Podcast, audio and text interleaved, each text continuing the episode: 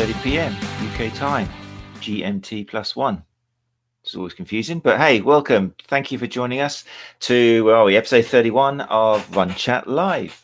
Um, great. I've been really looking forward to this. Well, I always say that, but I have, because today marks the first time we're going to have um, two guests um, on at the same time, double the the value for the price you pay, which is nothing. So it's still nothing. But yeah, two great people who um, I'm really excited to um, start this inaugural double guest three-way kind of uh, episode.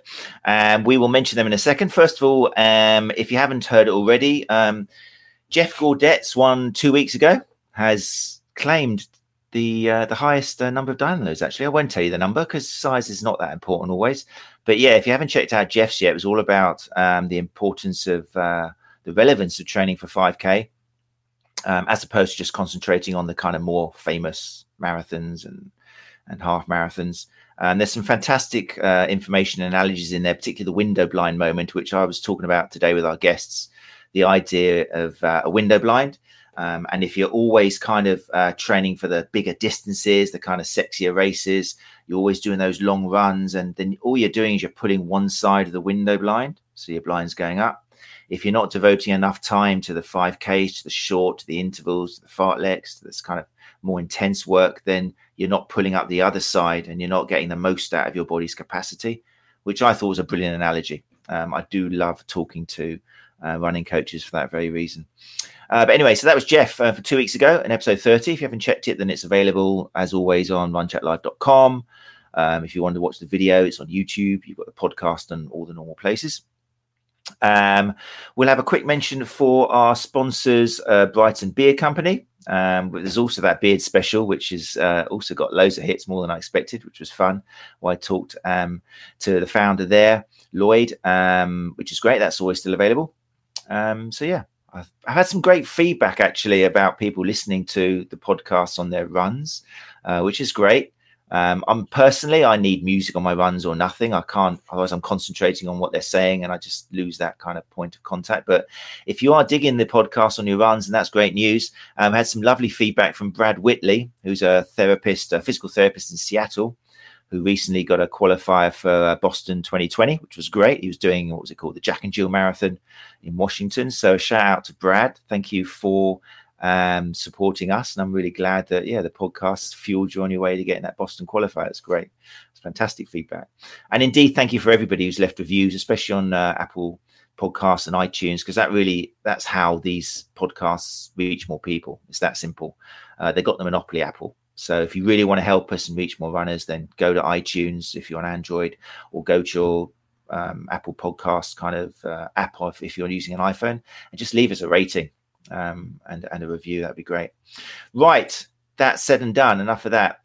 Um today, this three-way, the first well yeah the first uh, live on camera well not first live on camera the first with two men, um is with Malcolm Sloan and uh Mike James. Mike James is is again, it's actually this the, the first time we've had a guest come back, so he is setting history now.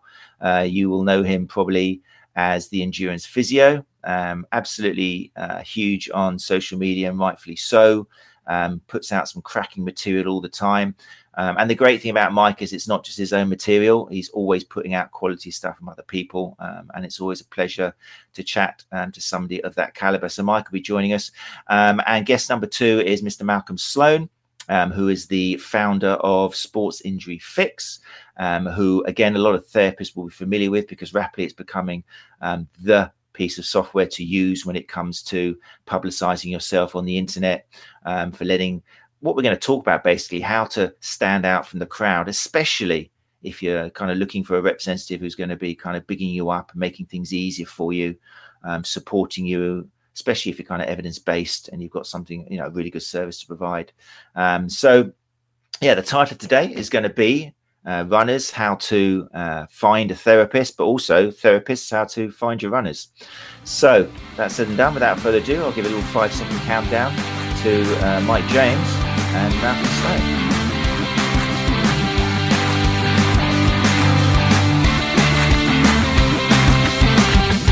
There we go, gentlemen. Hello. We Hello. Got, uh, thank you both of you for joining yeah. us today. Thank you. um, and giving up your time. Um, so let me just get rid of that caller for a sec. Fantastic. Um, a big one today, hopefully, is if you are watching us, obviously, I've encouraged people online to watch us live because uh, whether you're a therapist or a runner, we kind of want to get some questions as well. It's all very well us discussing and talking about what, you know, makes a great therapist and, and how you can reach runners and runners, how you can find therapists. But we want some questions. We want to hear from therapists and runners as well. So if you are watching live, if you join us, then do feel free to write something in the comment box. Um, Let's start off with, this is going to be like groundbreaking thing. I've got two guests here, so I've got to try not to leave either of you behind. Let's start off with Mike. Okay, Malcolm, you happy, happy sitting in the background for a second? Always. Uh, we talked about this earlier, and we thought Mike would be the one who would feel a little bit inferior because of various reasons and, and body proportions. But Mike, we'll start off with you, um, sports therapist and a physiotherapist, which I thought was a good way of starting because I'm keen to know why you why you did both. Did you feel you need to? Has it given you more work? Would you recommend it? Fire away.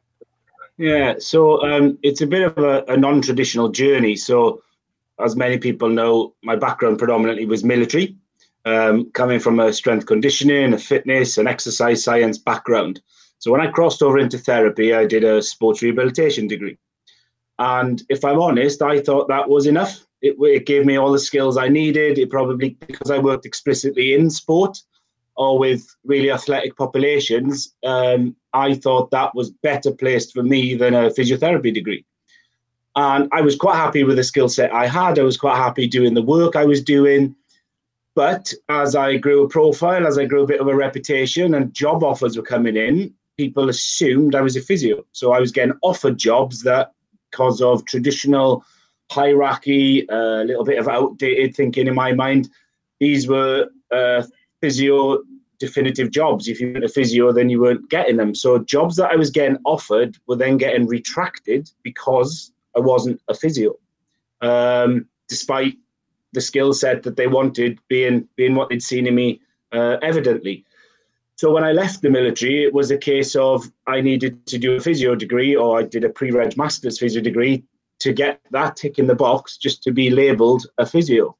Um, now, it's something that's helped me because obviously I branded myself as that. But if I'm honest, and I've said this on multiple shows now to people, that actually I don't think I personally learned too much. I didn't gain many skills from, from that course, whether it was because I was older, because I'd been working in therapy for about a decade and a half by that point, I don't know.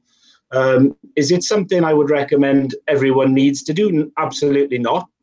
Um, I hope and I think that it was just bad timing and age on my part. I think ten, fifteen years from now, the sports therapy and the sports rehabilitation worlds will have broken down some of those outdated barriers, and their access to the best jobs and the pay for those jobs will be much easier and more appropriate. Um, maybe people now would benefit from doing it.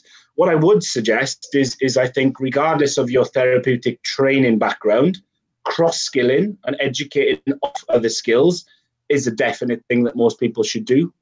My background was done out of necessity because of timing and generations, really. Yeah, that's really interesting. I mean, speaking as a sports therapist from the beginning, well, massage therapist, well, actually strength and conditioning, then massage, and then sports therapy.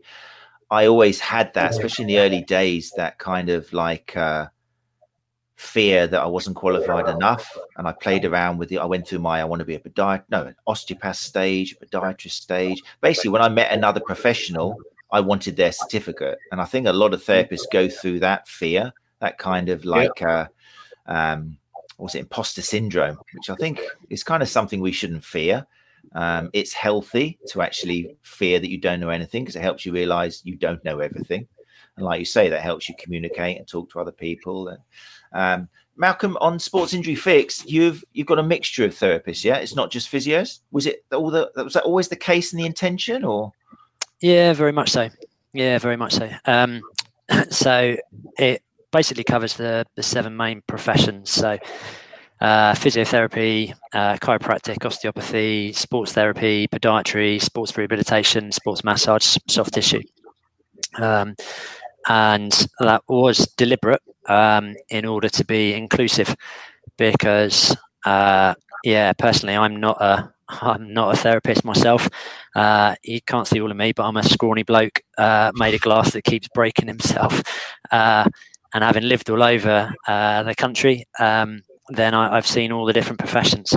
Um, and the consistent thing, you know, you were talking there about that, um, the imposter syndrome of people who perhaps aren't a physio or, or aren't an osteopath, feeling um, not as worthy as the others. Um, likewise, there's definitely something to be said for appreciating the skill sets that each of those therapies have, um, and making the public aware as to what that is. And actually, at times, it's more appropriate to go and see a sports massage therapist, for example, rather than perhaps paying twice the price um, for half the service seeing a physio, because it's not their core skill set.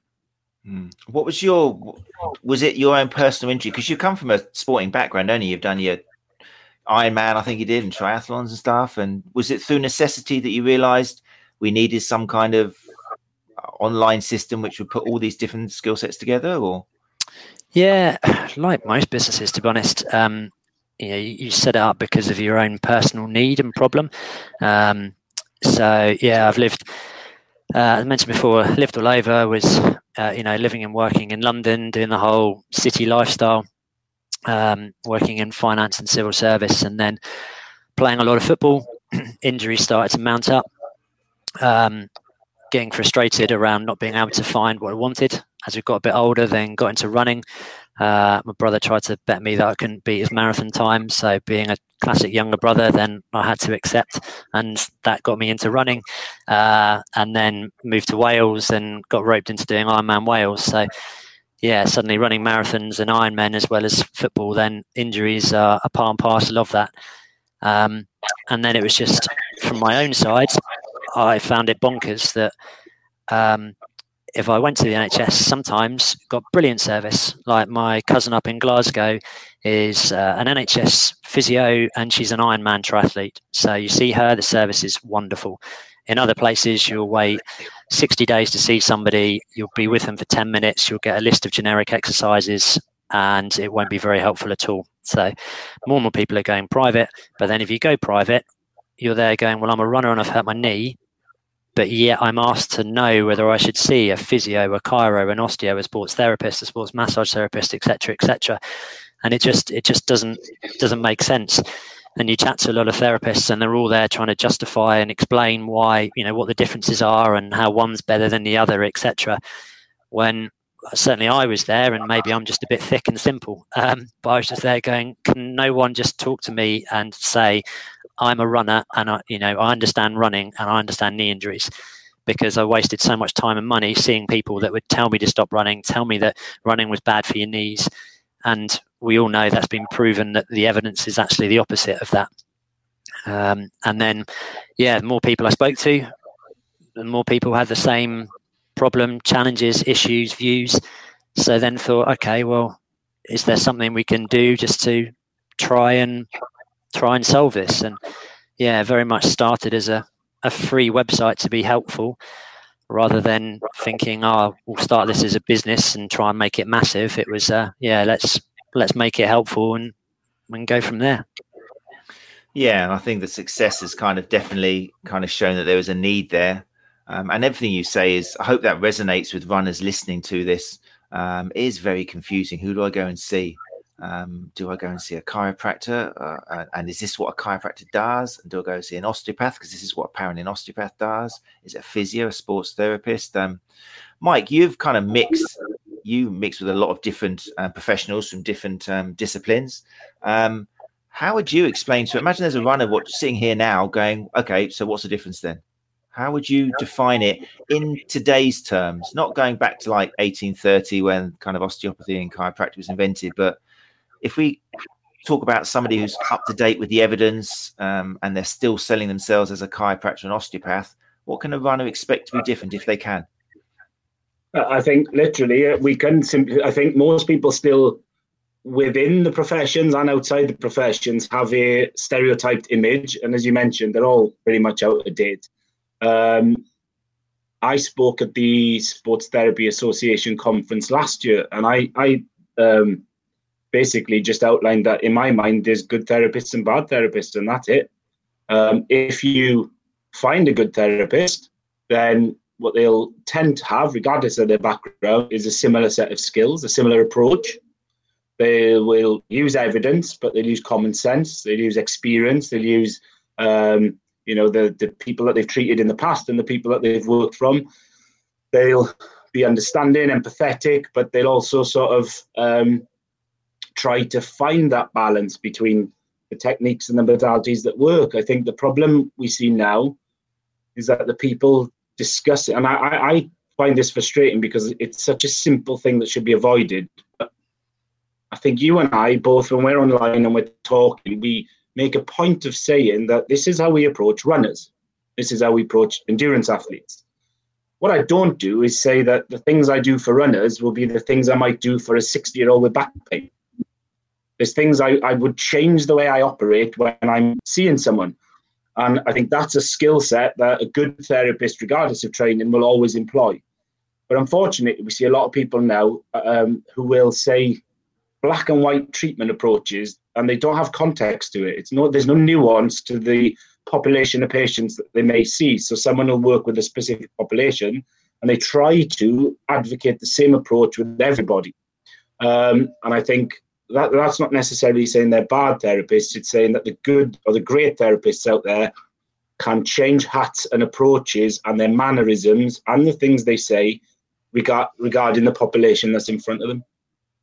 Yeah, it's a good way of looking at it. And there's this idea. I wonder how much, I think you said earlier on, potentially in twenty, thirty years, maybe there there won't be all these different types of therapists because, you know, the more and more we start treating the person instead of the injury, which is what the evidence kind of shows is necessary to get a good result, then you're not going to have this spine specialist or a joint specialist or a muscle specialist, or, you know, it's all going to become more, I'm a person specialist. I listen to a person and I look at their training and I look at their diet and I look at their nutrition. I look at potentially, I check out red flags, you know, and then you come to some kind of treatment program. So I don't know. Do you think disciplines could disappear, Malcolm? What about you? Because if If, if disciplines disciplines do disappear, it'll probably make your website a lot easier to organise.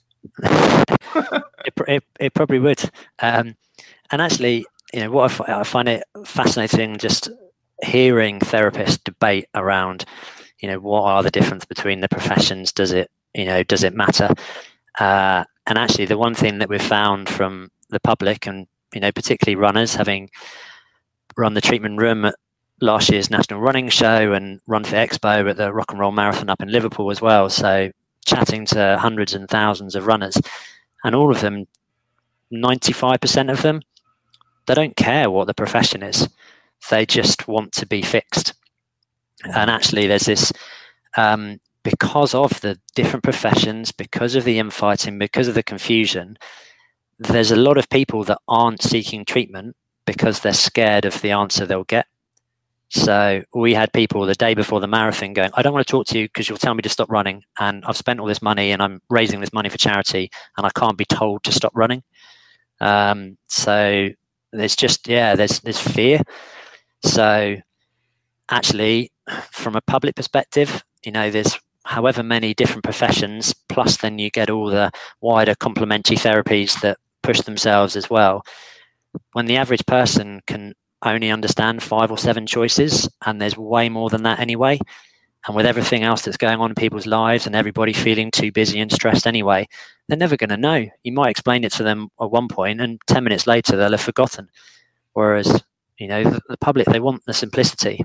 They want whatever sport or injury that, you know, their sport they're doing or the injury they've got, they want to be able to keep playing sport and they want their injury to be recovered, um, and whichever way makes that simplest for them, then then that's what they'll be happy with. Yeah, no, definitely. I mean, I think therapists forget that. They forget about what the, the runner comes to us saying, I'm in pain. Can you get rid of this pain, please? I want to be able to run. And then suddenly it turns into, oh, yeah, well, what you've got here is this uh, ligament issue or this tendon issue, or you've got this bone issue, and you've got this. And, the, and it all becomes suddenly focused on this injury when the patient's not really interested in that. They're like, I just want to be able to get rid of the pain. I don't really, I'm not bothered about that. I just get rid of it and I'll do what you tell me to do. We, we, I don't know. We just turn things into, into a, a, a we turn the binoculars the wrong way around, and we start focusing on the knee and we forget that there's a person who's come to us in pain, as opposed to just, you know, it's, it's a tricky one. Yeah. So I think I, mean, I think I think some of that is uh, sorry to cut in, but no, uh, I think it's what we were talking before around some of the imposter syndrome. I think there's this kind of invisible hierarchy of all the different therapies, and and then individual therapists within th- their own professional hierarchies, let alone the other professions that are there. And I think there's just there's so much there that it's easy to get quite caught up in that. Um, and actually, then at times it's yeah, it's just you know think of the patient. Yeah, sounds obvious, doesn't it? We're sitting here, us three. But hey, uh, Daniel here is a great osteopath. I love it when I am colleagues. I've never met Daniel in person. Daniel has to come down to the running conference, then he can see all three of us in person. Take that trip. I've got people coming down from Glasgow, actually, I'm pleased to say. It's three. Maybe you know them. We'll talk later on. But anyway, um, Daniel's an osteopath from, pretty sure it is Glasgow. Um, and I do enjoy it when I can talk to osteopaths and chiropractors and podiatrists and and realize I'm on the same page, and there's not this whole different kind of science which we've all learned and studied. So Daniel's a fine example of that. And he's just pointing out, if you're listening to the podcast as opposed to seeing the video, um, Daniel just says, forget the therapy, think of the patient. What are their goals and aims? And that's what you work.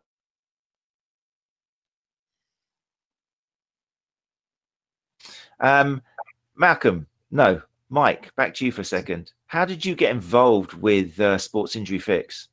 What was the story there? Uh, I think it's it's one of those stories of just um, something felt right. Some the stars aligned. There was a bit of karma. I was sitting um, when I was trying to grow the endurance physio. I dropped a couple of days in the clinic I was working, and I was sitting in a Costa Coffee writing some content. And uh, we just like to say there are other coffee bars available which you can go to. Thank you. Sorry, everyone. Uh, and um, an email dropped into my email box as. Probably ten at that week from someone who I thought was selling something, which happened to be the other man on the screen saying, uh, do you want to write some content for Sports Injury Fix? And I've probably deleted a hundred of those type of emails over the last few years, never batted an eyelid, just delete.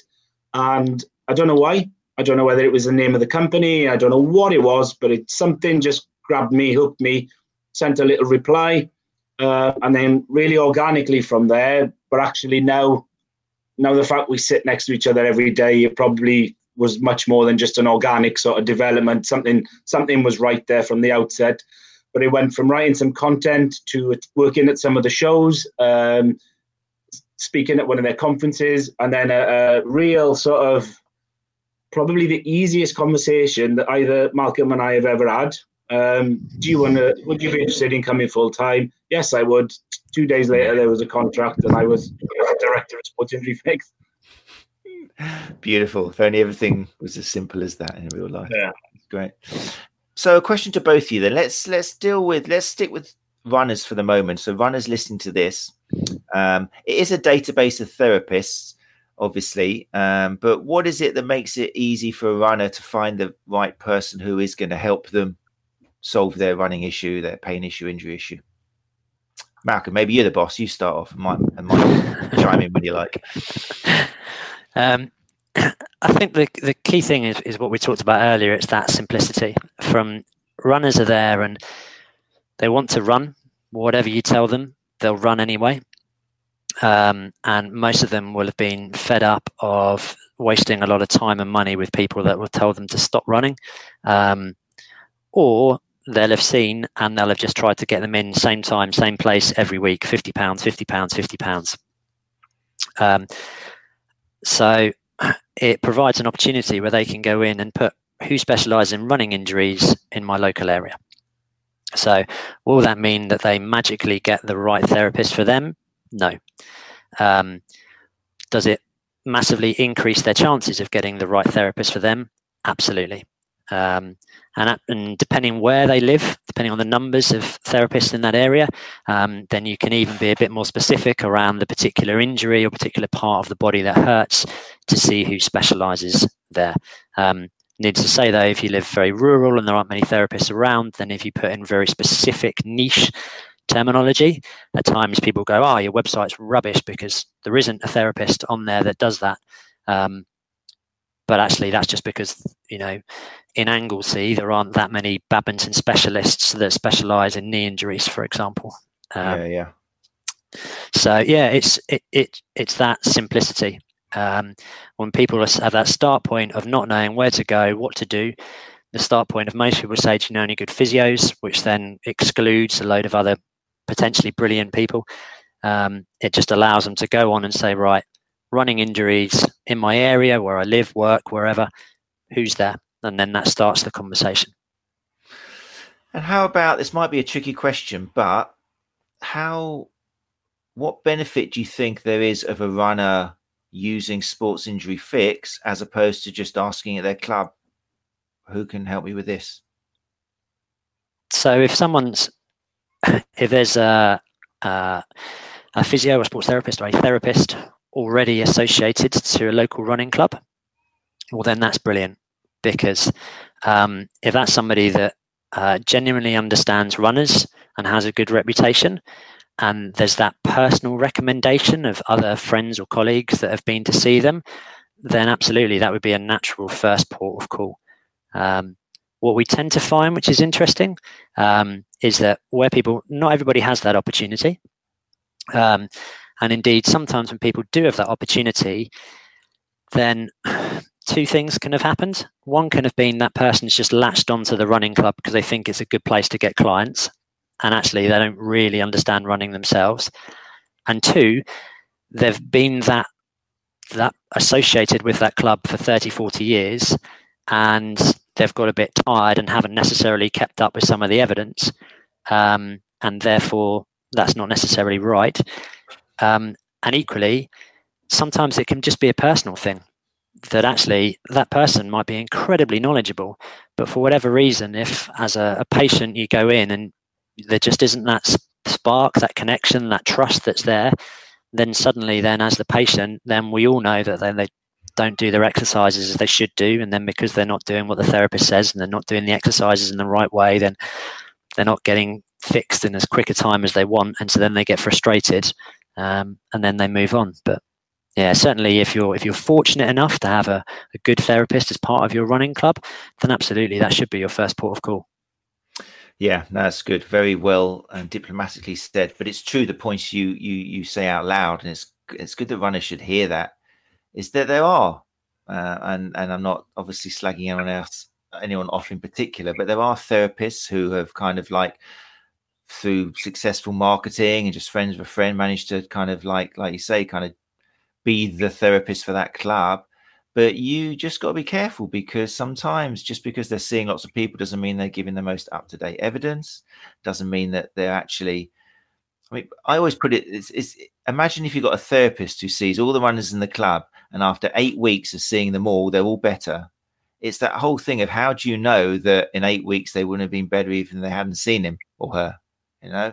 It's you, you can't go by. It's very difficult to measure whether the therapist has actually solved the problem or whether it's just natural history or time, and uh, whether they would have got better anyway. Um, so, yeah, there is a little bit of a it's, it's a very good piece of advice. You have to be careful of recommendations, personal recommendations. Um, you might not need to even see a therapist. You know, isn't that wouldn't be great? Imagine if you actually how many runners would enjoy it if they went to a therapist. And and have you ever done it, Mike? Let's go over to you, Mike. How many times do you have people come through your door and they're worried and they think they've got this and they've got that, and you can actually solve it in a session? I think I've probably cost myself thousands since I went on social media by just telling people the answers on an email or a text message. And and honestly, I, and I mean, I'll say this on my children's lives, most people that I see in person these days, something's wrong if I see more than once or twice. And normally it's, here's, here's some stuff you need to go away and do. This is my advice. If you're not better in six to twelve weeks, maybe consider seeing myself or someone else again. I never say you need to come back and see me. If And if someone is there, you know, I've seen someone and I want regular treatments or I've had X, Y, and Z, I'll just point them in the direction of someone who will do those things for them. Um, as, as a,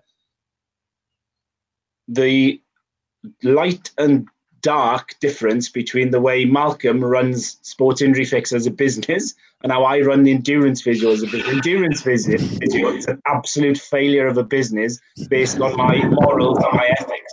I, I, I am losing money. I've just done my accounts for, for the previous year. I'm literally losing money in the business because I'm just trying to give free advice to people and give people the right direction to help, because half the time I feel wrong seeing someone for it, um, which is why on Sports Injury Fix, we've been really dedicated in trying to provide loads of evidence-based blogs and content for these runners and other sports to tap into, because most people will not need to come and see one of our therapists. If if the if you want that one session or the advice, or you need some treatment, unfortunately, then we've got therapists who can help, and they're expert therapists. However, visit the site, go to the blog site, look at all our blogs on how to stay injury-free, how to how to find advice on the internet that helps. We just we just try to help in any way we can. Um, when you come to the running shows that we do, the treatment rooms, we probably give as much advice away to people passing us by as we or free handouts and exercise sheets and uh, advice sheets that we give to people as we do to, to treat people. Because again, we're not at these shows to make money. We have costs we need to cover, but we're there because we're trying to help runners or whatever sports we're, we're working with in, in different shows to get better and to just, you know, uh, we, we, we want to unite the professions. We want to upskill the professions. We want to take the frustration that we're getting in uh, getting fixed. But actually, if we had brackets at the end of our mission statement, it is we're sick and tired of the bullshit as well. So we're just, we're just trying to be nice to people and give the right advice. So I, I, I, yeah. I and us are probably trying to do the right thing with, with, on, on our horse with our sword, and we're probably costing ourselves money every day. I can see so many reasons why Malcolm runs the business, and uh, yeah, just encourage you to send it. Yeah, yeah that, that tagline really would work. Yeah, sometime when there's videos needed doing, that's it.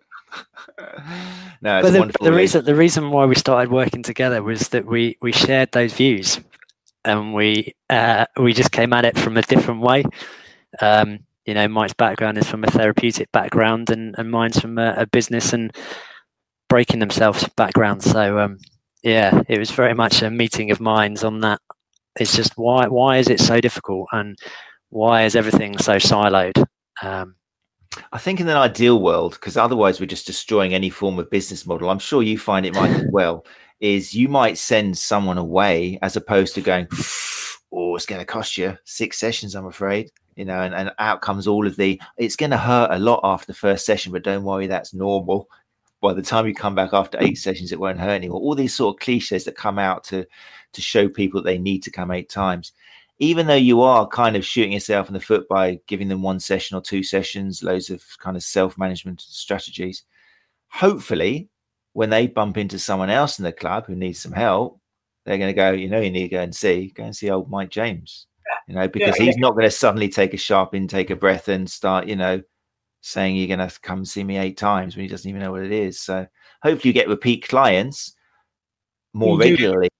Yeah, and I think it has two benefits. So I definitely get more one-time appointments because they know they're going to get an honest opinion and I probably won't see them again. Um, but also as well, it means that if some of these people ever do come back, and I genuinely at some point in the future need to say, okay, rather than amending something, modifying something and doing X, Y, and Z, I actually need you to not race in this race. We need to do something else.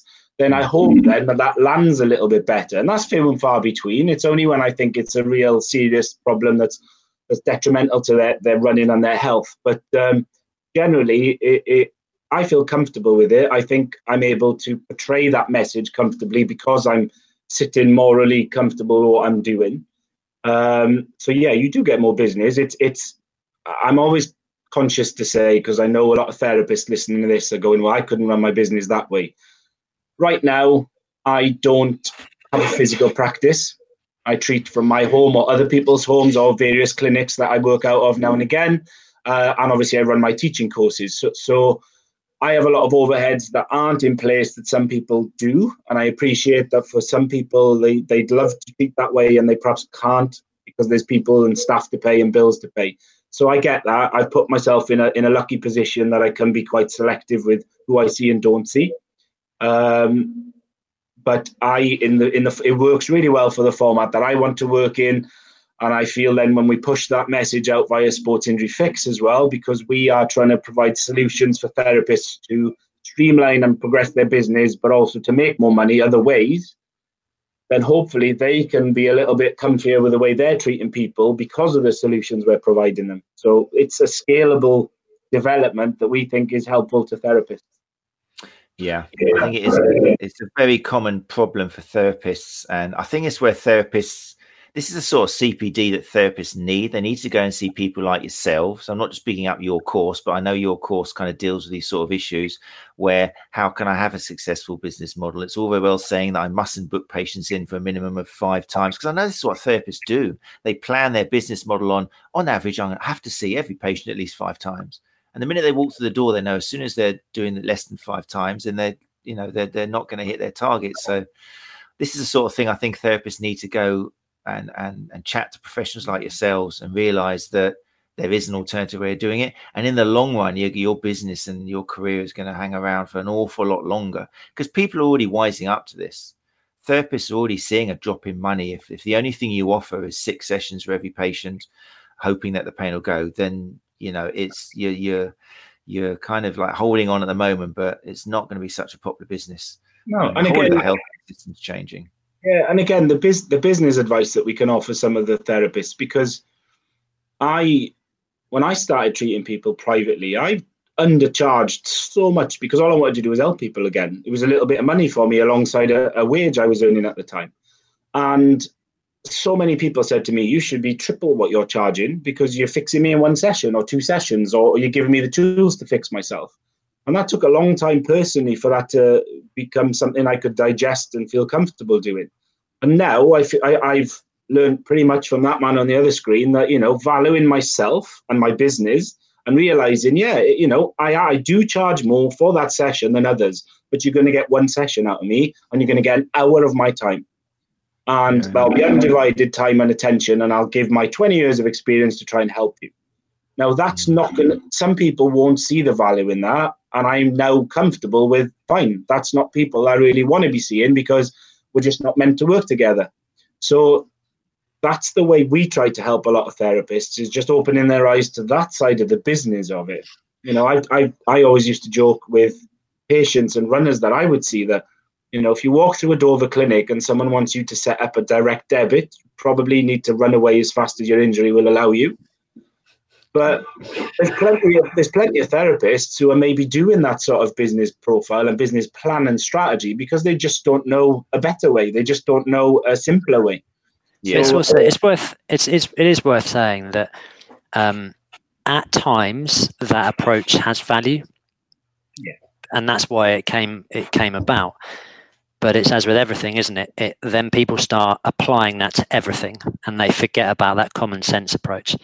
And they forget about, okay, well, there's a time and a place where there's a, you know, there's an elongated um, period where I am going to need to see these people regularly. Or equally, here is a person that is telling me, I do my exercises when I'm with you, but I don't do them when I'm not with you. And I've got the money. And so effectively, I am paying you to almost be a personal trainer as well as a rehab therapist and to do the rehab with me.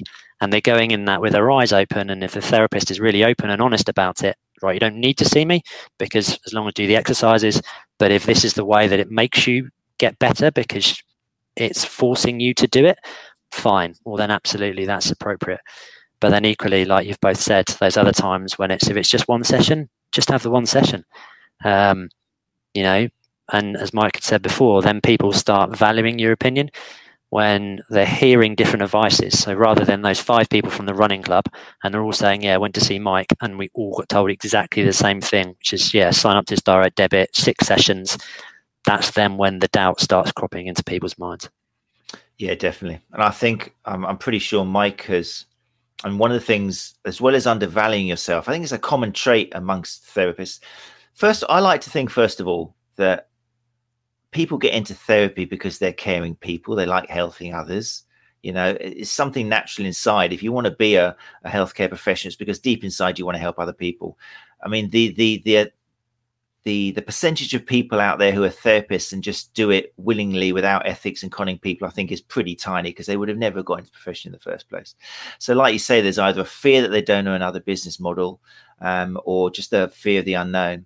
But I know that as a as a therapist, I've questioned my own ability. I've questioned my own um, uh, what I should uh, charge people.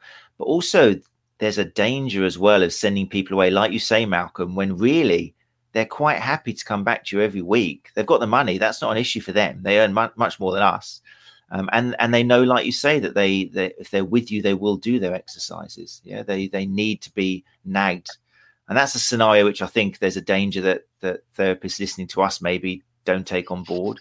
You know, if people always check people when you, when people are, you know, you're about to say goodbye, rather than saying, oh, no, you don't need to come back. You've always got to ask that question. What do you think? Do you think you need to come back next week? You know, let them talk it through. Otherwise, you could be just losing money and not helping your patient, which is what nobody wants, is it? That'd be a ridiculous scenario. Yeah. And because I, I mean, I say that from, from personal experience in terms of in my previous role, I was working away in a management consultant. So then actually with a, working long hours and with a long commute and a young family at home, zero time at home, um, all the time I wanted to spend with the kids. So as far as I liked, I never did as much of the rehab as I, as I wanted to or should do. I was fortunate enough to have private medical insurance with a company that I was in. Um, and if I had physio sessions blocked out in my diary, that meant there was no quibbles, no questions asked. I could easily get the time off work, and there was a, a, a physio um, just literally over the road from where I was working. So I was very honest with them, and was almost telling them and almost trying to give them money, because I was saying, look, if I can book these regular sessions in with you at a lunch hour, there's no facilities where I'm working, but you've got the facilities there. So I can come to you and, yeah, you can actually watch and make sure I'm doing the exercises correctly. It means that I'll definitely be doing them on a regular basis. Um, and, yeah, sure enough, that helped. Yeah, definitely. That's all good. It's all good advice. Um, we have a little comment here. We're actually talking about the therapist. Gary House um, has just put a little comment. I'll read it out for those of you listening. Gary House says, uh, what process does a therapist go through to end up on the site as a specialist in certain areas? So, yeah, let's, uh, Malcolm, I guess that's your boat. What do therapists have to do? Yeah, so it's when they're specialist is an interesting term, actually, because we tend to find that from a therapist side, it comes back to this imposter syndrome. The therapist tends to have a view of, well, I'm I'm not necessarily a specialist in certain areas. I understand all areas. Um, but from a public side, then that's the language that they understand. So it's something that we thought long and hard. So actually what we ask therapists when they sign up is, right, we understand that you can treat a whole array of injuries and a whole array of sports. But based on your experience, where is it you've had the greatest experience? Where is it you've got the greatest level of, you know, perhaps specialist knowledge or more detailed knowledge that's there? And the only people that are really going to know that are the therapists themselves. Um, so it's a bit of a self-certification. Now, if that therapist, and we said before, you know, how many charlatans do we have, and charlatans that would go on and, and lie about what they specialize? Those types of people don't put themselves out there on public facing websites, et cetera. Um, so if people have put something on that perhaps isn't quite as truthful because they just think, oh, I just want to target runners because runners are always injured and that'll attract more clients. Well, after the first couple of patients that have been there and left bad reviews, that will quickly be proven to be rubbish, and certainly will then be straight onto them and uh, and make sure we're removing them or having a conversation around it. Because um, equally, we're also aware that at times you can get one bad review, and it's not because you don't have that specialist knowledge. Um, it's actually just you didn't click as as people. Um, you know, for whatever reason, you tried to to talk to them and engage with them, and they're just a very different person to you, and you didn't gel. And sometimes people understand that, and some people then interpret that the wrong way. Yeah, definitely. No, very wise. Yeah, I think I think also it's probably worth mentioning that um, as a quality vetting and quality assurance plan, uh, one of our non-exec directors, Doctor Rod Jakes of the English Institute of Sport, whose whose C V is is too long to go into, but um, pretty much has headed up Team G B for for uh, numerous Olympic Games, and uh, himself, myself, and Rod are trying to amalgamate a vetting process to do with sort of skills, qualifications and experience to be able to troll the site, so that we can then go in and vet these people and say, actually, look, you've, you you need to be this level on, on the site, or or we need to give you this much credibility on the site because of. So um, it's a self-certification to get on the site right now, but there's certainly a policing system from us which will be rolled out fully almost imminently, to then start to really deep dive down on these people on what they're saying. We we want we, we've had to grow quantity of therapists for a period of time to to give credibility to the site, but actually we've always had the master plan of quality over. We want both. We want a large amount of quality therapists on the site, but we if if push came to shove, we want quality over quantity. So if people need to to be um, targeted for for the quality to raise themselves up a little bit, then that's certainly what we're going to try and do. And then It's a, it's a really nice segue to throw in that my personal mission with, with Sports Injury Fix is to implement a whole big C P D wing, training wing, so that we can upskill the quality of our specialists. There's numerous ways of, of how we're trying to make sure that the, the specialist tick is the specialist tick. Yeah. Anything you want to add to that, Malcolm? No, I think it's what Mike said there is absolutely bang on the money. Um, what I would say is when we're talking about quality, then again, this is not for those that are coming in at the soft tissue sports massage, sports therapy to then feel, oh, okay, does that mean I'm going to get ranked lower than a physio um, or any of those politics? This is the thing that we spend a lot of time working through, and it comes back to Mike's point previously about there are good therapists and there are bad therapists within the different swim lanes that are there. Um, and that's why it's taken a little bit of time to get right, because actually it's something that we've put together. We work with all the, uh, as many of the associations as that will engage with us and talk to us, um, and as many therapists as possible to try and get something that works for people. Um, but, you know, one of the simplest ways is every therapist that signs up for this site, now we we give them a call and we have a good conversation with them, and we talk through and understand, right, what is it you say you specialize in? How do you operate as a business? What are your key challenges? What do you need help with? So then what that means is then we really understand them as people, and we really understand how best we can help them, and equally we give them the pointers to help them understand the public in the best way too. Yeah, that, it reminds me, there's something which we were talking off air about a while back that I think was really interesting, and it kind of demonstrates information that you, in your position as the founder of the company and having access to all of that kind of ha- what works and what doesn't works, with regards to how many kind of services a therapist should say that they can do and what they can offer. There's this kind of like th- therapists feel that the more they can put underneath their name in terms of the courses and the stuff they've done, the more chances they're going to get. Um, and we talked about this, and you mentioned um, Jam, which confused me initially, but yeah, take it away. Yeah. Um, so this comes about, it's one of those things, isn't it, of um, putting yourself in the shoes of a patient. If a patient, I'm a, a runner and I've hurt my knee and I'm searching online to try and find treatment, and I, you know, come across Sports Injury Fix either directly or through one of the various partners or people pushing us out there, um, things like this, which is great. Um, then um yeah I start searching in my local area, and then I have one that talks about, right, sports therapist, and then just lists shockwave therapy, sports massage, cupping, myofascial release, blah blah blah blah blah, and has a list of about ten things. Or you have one that says, I'm Sarah, I've been an amateur runner for twenty years, from five K to marathon distance. I've helped numerous runners over the last twenty years achieve their goals, both from an amateur doing their first five K through to elite athletes competing at national games. By the way, I'm also a sports therapist. As the runner, who are you going to pick? Now, that's the thing that, from a therapist perspective, it is that desire to show, well, look at all I offer. Aren't I amazing? But what it does is it confuses the public, because the public are there going, well, I don't know all of that. And so the Jam study was back in two thousand um, at a, a market stall. There was one jam seller that had fifteen different varieties of jam. And you had one that had three different varieties of jam. And the, you know, the, the standard view is you'd think, well, there's more choice there. Therefore, that jam seller's bigger and better, aren't they? And aren't they wonderful? They're going to sell more. But actually, it was proven in that study that the, when there's too much choice, you get that choice paralysis.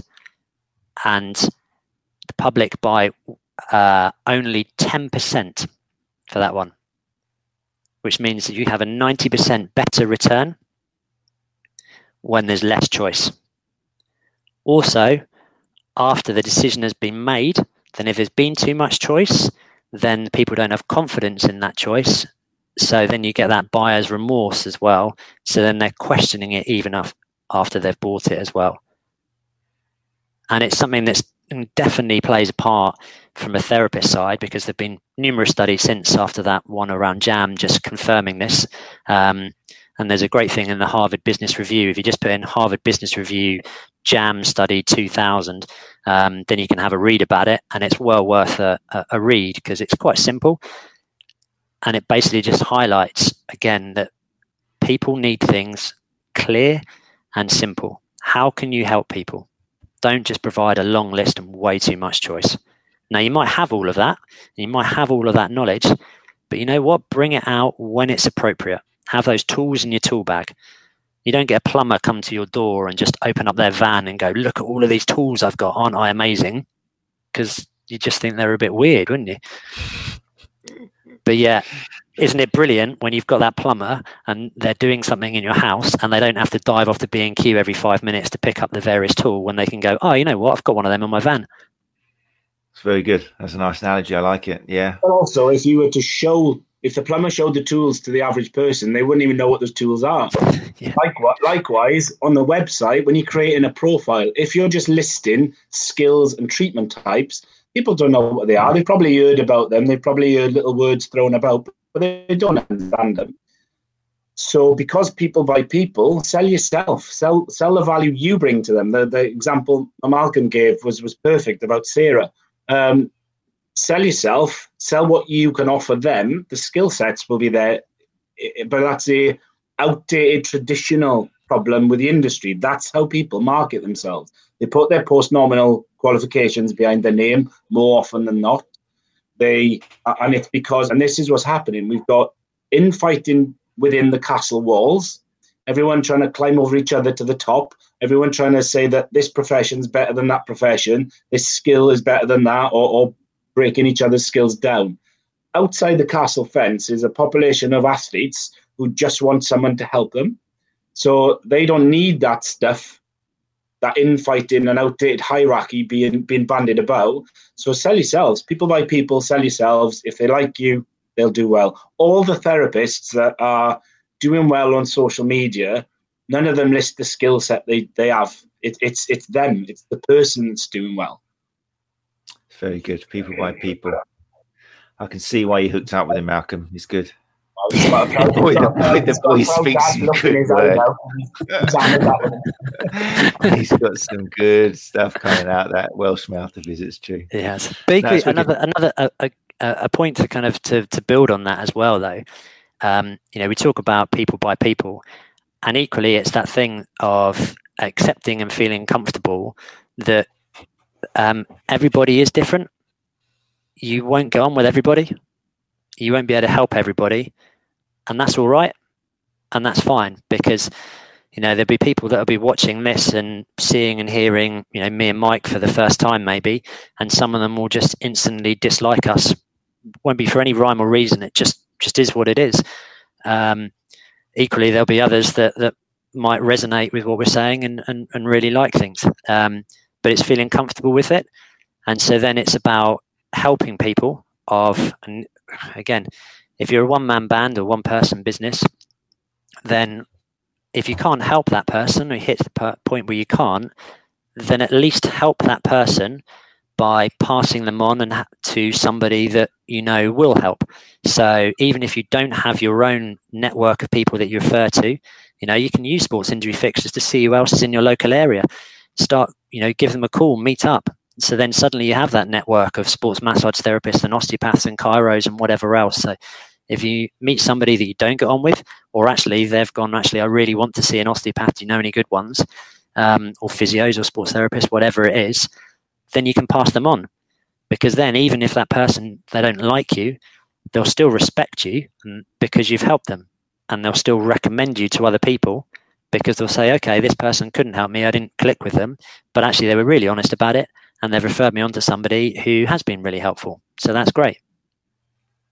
That's very good. Yeah.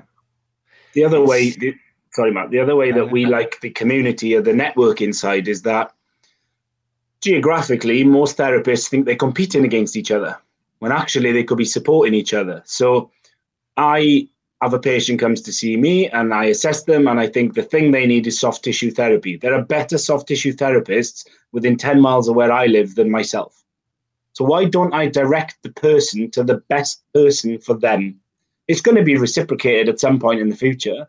And that, and, and therefore, I'm a small business, but I've got a much bigger presence because I don't own a clinic which employs all these staff. I don't have the finances or facilities to do that. But maybe as a small practice, I can act like a big practice, a big, big therapeutic sort of industry player, because I've got sources and people I can refer to. Other industries do it, but we seem to be quite blinkered with that one. Yeah, that's a good point. I think that at the end of the day, I mean, that's something that was I've when I've been looking around Sport Injury Fix, it's definitely, you've got that fantastic combination of it being a database, but also there's a clear network there for runners and therapists, um, which has got to be something for the future, really, because like you say, there's too many therapists feeling that they're competing with each other. They're competing on Facebook, on Instagram, um, on, on, on Twitter. And it's just so much time must be wasted advertising yourself everywhere. Um, how powerful a tool do you think it is? Have you had any good feedback or reviews with regards to getting business for therapists by predominantly advertising most on Sports Injury Fix? So I guess the key point there is we would never say do all your advertising on Sports Injury Fix, um, because then people are having unrealistic expectations. Um, Sports Injury Fix is something from a therapist in terms of as an advertising perspective. Yes, it can help them. Um, but then some of that is also how much do they help themselves with it as well. So the people that have had the greatest success for it are those that have not just created a profile, but have um, taken the time to make sure it's well worded, have then um, reached out, because we always have various um, emails which we put out to therapists requesting for people with different specialisms in certain areas, and said, right, I've got this brilliant story. I really understand this area. Talking about runnings, you know, so runners.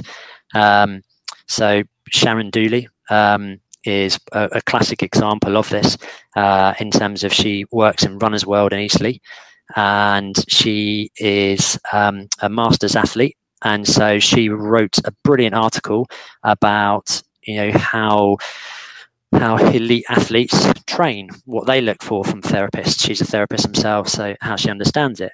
Um, now, we publish that not only on our national site, but equally push that out there um, to various other places as well. And we've got other partnerships with um, U K Run Chat and Fast Running and Run Mummy Run and these sort of places that are always looking for really good content written by informed people. So actually it suddenly boosts their brand on a national basis. Likewise, where we're doing events and shows, then, you know, Sharon's come along to the, the National Running Show where we've run the treatment room there. And actually from that, then she's bumped into a load of her clients who were there going, oh, wow, you're there at this stand, this national stage. My God, yeah, this is great. And it's kicked off those other conversations. Um, so where you have people like that, then actually they get quite a lot of benefit from our site.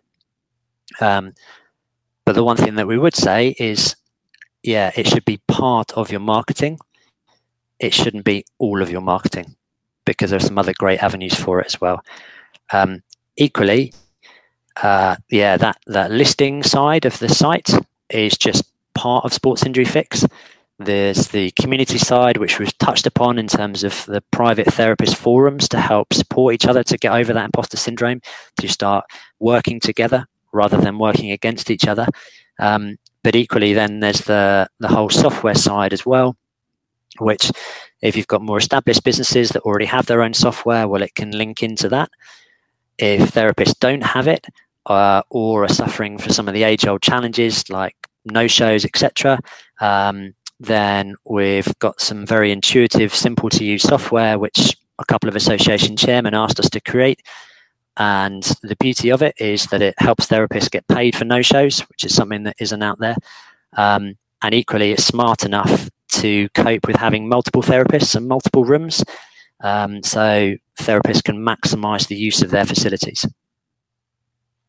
Great. Sounds uh, sounds like you've covered a lot of gaps there are in potentially other kind of client booking systems and that. Um, how long have you been around for now? When did you set this all up?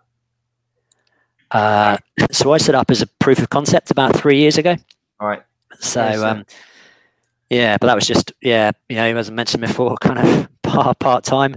Let's chuck it out there as a useful resource. Let's see if any therapists um, want to sign up. And then, yeah, you get people like the other gentleman on the screen yeah.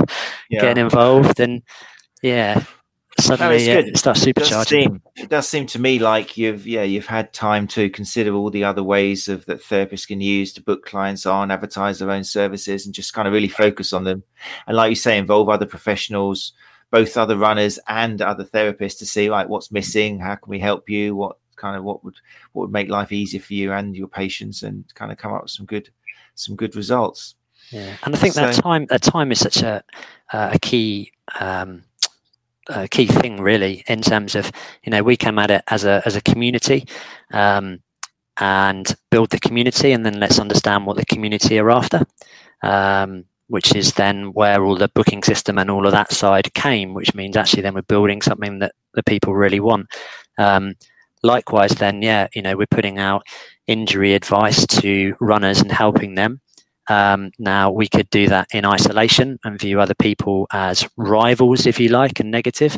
Um, or actually, we can, you know, we can reach out. We can do things like this. And, you know, Mike manages our social media side and always bigs up other people. And we've got um, just...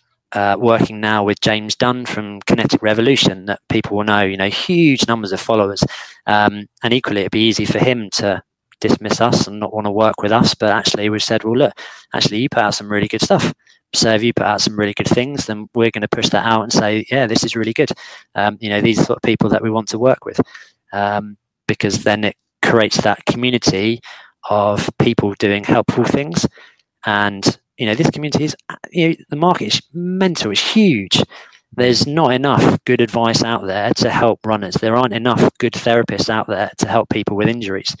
Um, but it's about getting rid of some of the confusion, and then you'll start getting the network effects, and you'll realize that, yeah, there's enough out there for everybody. Very good. Very good. You're, you're a very good duo. You work very well together. It's great to have you both. And that's my intention of, of of having two guests on the show, especially people who work together, is you can see what both of you bring to the table in different ways. Bless him, Mike. But yeah, you both uh, here contribute in fantastic ways. Mike, anything you want to add? Because we're running out of time now. But anything um, either about your involvement or um, that you think therapists or runners should know about? Three quick things I would have added. First one, um, on the marketing side. The beauty of us, since we've been full-time, is we have time to evolve things, and, and sometimes they evolve so quick we can't get the messages out quick enough about it. So one thing that we do, or we are going to start doing on a much more personal level, is to be able to help you with your marketing strategies from a background position. So we can help you develop your specific marketing across social media and things like that. It won't be branded by us. It won't have anything other than us helping you in almost a consultancy level. I think um, the second thing is, I think yourself, Matt. I really wanted to say congrats to you, because what you've done with this and how you've grown Run Chat Live is phenomenal. Um, oh, any any respected therapist that I ha- I know in it, that I put on my sort of um, higher echelons speaks nothing but awesomeness about yourself. Um, you you are one of the genuine good guys out there. Okay, easy. That's that's very and nice. It's, it's leading on to the third one. It's leading on to the third one. And my third and final point to anyone watching and listening, the thirtieth and thirty-first of October, get to Brighton, Run Chat Live conference. It's going to be the biggest thing this year for runners in the U K, for coaches, for therapists. I'm lucky enough to have been asked to be one of the speakers, and I'm so excited about it. Um, but I, I still feel that there's a there's a huge population out there who just don't understand how important this could be. Yeah, I mean, I, I appreciate very much. Thank you very much for the kind words. But yeah, I was going to say that um, when you two were kind of off the air and not take up your time, but it's true. It's going to be great. Um, tickets are selling nicely now. I'm calmer. Now I can actually feasibly on paper fly people out of Boston, Canada, the United States and, and the like. So uh, it's, um, yeah, now's a chance to for people to actually really have a good think about it over the summer and come along. I'd love to try and get more runners along and athletes themselves. We've got some great representatives from all different disciplines, um, podiatrists, chiropractors. We've got people coming over from Belgium, um, from Amsterdam, um, to come along. It's going to be a really great event. I'm not just saying that as the organizer. Um, and hopefully it'll lead to a yearly thing.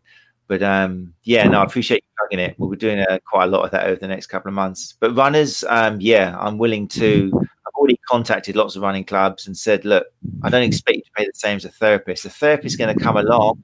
They're going to pick up stuff from the great ten speakers, including Mike here, and you're going to make money based on what they're telling you. It's as simple as that. You'll make up the price of the conference in a week or two, simply because the quality of information you'll be giving your therapists um, and running your business and everything is, you're, you're going to get it paid back. No problem. That's what C P D is supposed to be. It's supposed to pay back itself within a couple of weeks.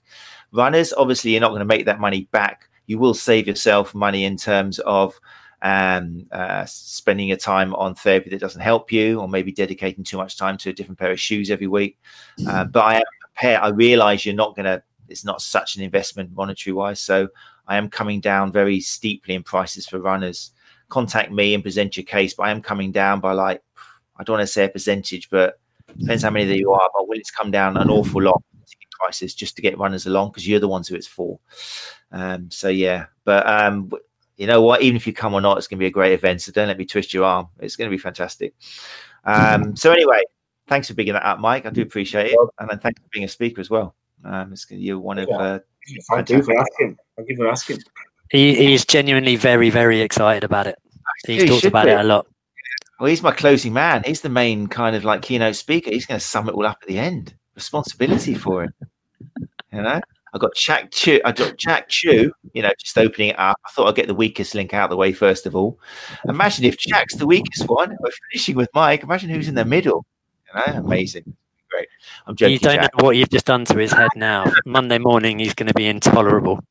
That's fine. And also, we've got Jack working with you guys as well, haven't we? Which is great, because that's another great organisation. Is that confirmed now? It's not. I think I saw it on social media, didn't I? Yes. Yeah. Jack Fantastic. is one of Jack is one of our ambassadors, and Choose Health is using our software. Oh well, there you go. Then if Choose Health are using it, that's brilliant. That's all good. Okay, guys. Well, um, look at that. It's two thirty-nine now, so that is another, once again, hour that's disappeared away. Um, anything else we need to say of stuff that's coming up? Mike, you've got loads of, uh, I can see you. Um, hopefully your own workshops are filling up. Um, uh, summertime, summertime's a tough one. There's a lot of people getting ready to compete. I'm always telling people with my courses, it's about coming in the winter to help you with the next season. Um, oh, yeah, that was a good point you made the other day, yeah. Yeah. Um, unfortunately, a lot of people think it's come to get fixed from the course, when I'm trying to teach you how to stop yourselves getting fixed and perform better. Um, uh, two weeks today, I'm in Portsmouth. So if anyone's down south, come to Portsmouth. I'll be there teaching. Eventbrite uh, links on my page.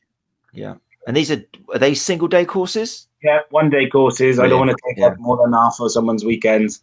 Yeah, yeah. Okay, well, uh, hopefully anyone listening to this consider that, and they can find that on, what's the best way to find details of those courses? Is it on the website? Yeah, go go to go to uh, my Facebook page, Endurance Physio, and on the events, there's there's links, links to Eventbrite, so you can buy your tickets there. Half price for therapists, student therapists. Sorry, student therapists. Yeah, make sure you add that in. I was like, what? And uh, Sports Injury Fix, um, what's coming up? What's coming new? Well, we mentioned a few things already in terms of, op- of offering marketing advice, and anything else particular coming up in terms of the uh, facilities, or uh, probably the main thing um, is uh, yeah, therapists have been talking to us about, everybody has their own version of taking patient notes. Patient notes and having them digital and keeping them secure is something that worries and a lot of therapists and keeps them up at night. Equally, some other software that's out there very much shoehorns them into a certain way of working, which they don't always like. Um, so yeah, we've got it now. So you can literally just have it effectively like a blank sheet of paper and have it all stored nice and securely if that's what floats your boat. Uh, or indeed, if you want to um, have your own templates, um, then there's the facility now to uh, you can build your own, or you can just you know drop us over a scan of of your template, uh, and we can build that for you, and you can have as many of them as you like. So again, it's about making your life simple. Um, so Very nice, good example. Yeah. yeah. But we, the there's so many thing, other things about Sports Injury Fix I feel we haven't managed to talk about. When they, if people, if therapists, mostly therapists, if they want to know about what the site offers, um, can they? Is that information available on your website, or should they email you, or what's the best bet? Yeah, um, if they go along to sports injury fix dot com, uh, and they'll see there's a business tab on there.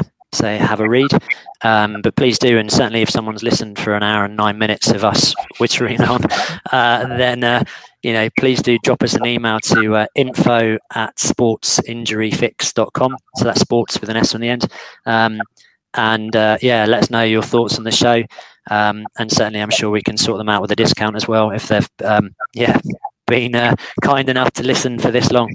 Fantastic, that's great to hear as well. Wonderful. Well, I'll make sure those links, and I'll add the links to uh, the video version that goes out on YouTube. Um, I always encourage people, if you're listening to the audio podcast, try and join us live, because then you can ask questions. We have some great questions today from Gary House and from Daniel Gerber from Glasgow. Um, but yeah, if you still want to see the video version, then YouTube's your place to go. And all the links we mentioned will be added in the final edit up there uh, to make it easy for you. And they'll be in the show notes. Um Right, guys. Well, thank you very much. Thank you for joining me for my first, uh, yeah, three-way on on live on video. It's been, I think, it went down okay. It's awesome. You feel like you've been given adequate time?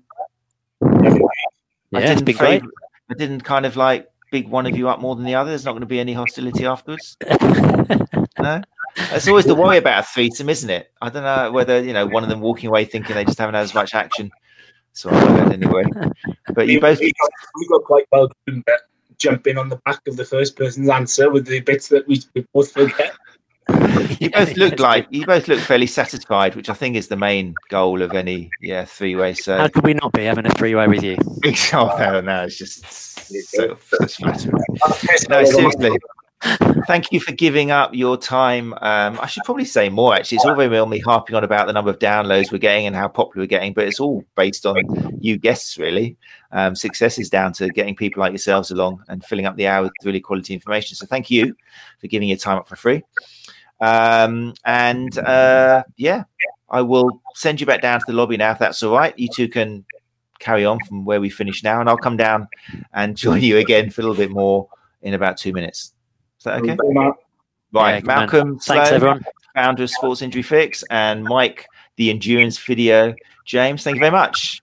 Thank you. See you soon. Right, let's knock them off. One down. Two down. Right, fantastic. What two lovely gentlemen. It's, um, well, hopefully if you've seen it live, you'll already know, but if you listen to the audio, um, yeah, it seems like a very, very powerful, useful networking uh, possibility there, Sports Injury Fix. Um, I missed the boat when we had a clinic of ten therapists. We were using one of the traditional ones, and we I was okay, but we definitely didn't have the sort of facilities which Sports Injury Fix are uh, providing now for therapists. Um, so definitely worth checking them out. Even if you're working by yourself, there's going to be a lot there which can help you. And I love the fact, both of them, it's so clear that rather than competing, it's all about connecting and networking and joining minds and being more. It's the opposite of Brexit, basically. It's everything that's uh, good about the world. Um, yeah, kind of tearing down walls instead of trying to build them. Uh, but anyway, that's a little bit of politics to end up on. There we go. Right. So um, we got a month off now because I'm off on holiday soon. Um, we've actually got four weeks off. I think it's four Sundays of no uh, Run Chat Live, but we will be back. I think it's on September the, let me just have a check on the old phone.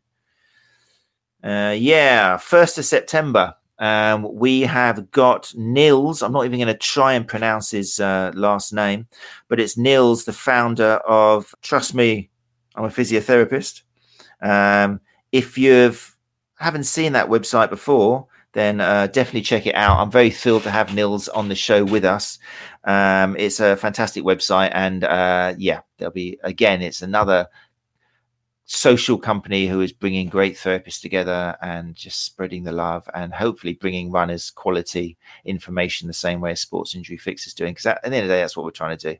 We're trying to cut away the the B S, as Mike James would put it in his lovely tones, and provide you with uh, quality information which will get you uh, back on the track faster without wasting money and time.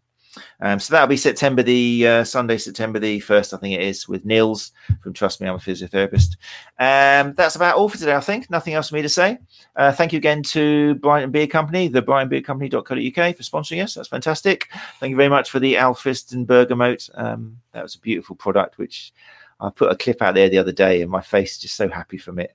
Um, it smells great. But yeah, check out Brighton Beer Company if you're looking for something um, to make the beer look healthy and smell good. That's where you need to go. Um, right. Thank you very much. Uh, have a great month. Um, catch up with some of the ones you haven't listened to yet. We'll see you later. Thank you. Bye-bye. You're listening to Run Chat Live podcast, putting the evidence back into running injury and performance.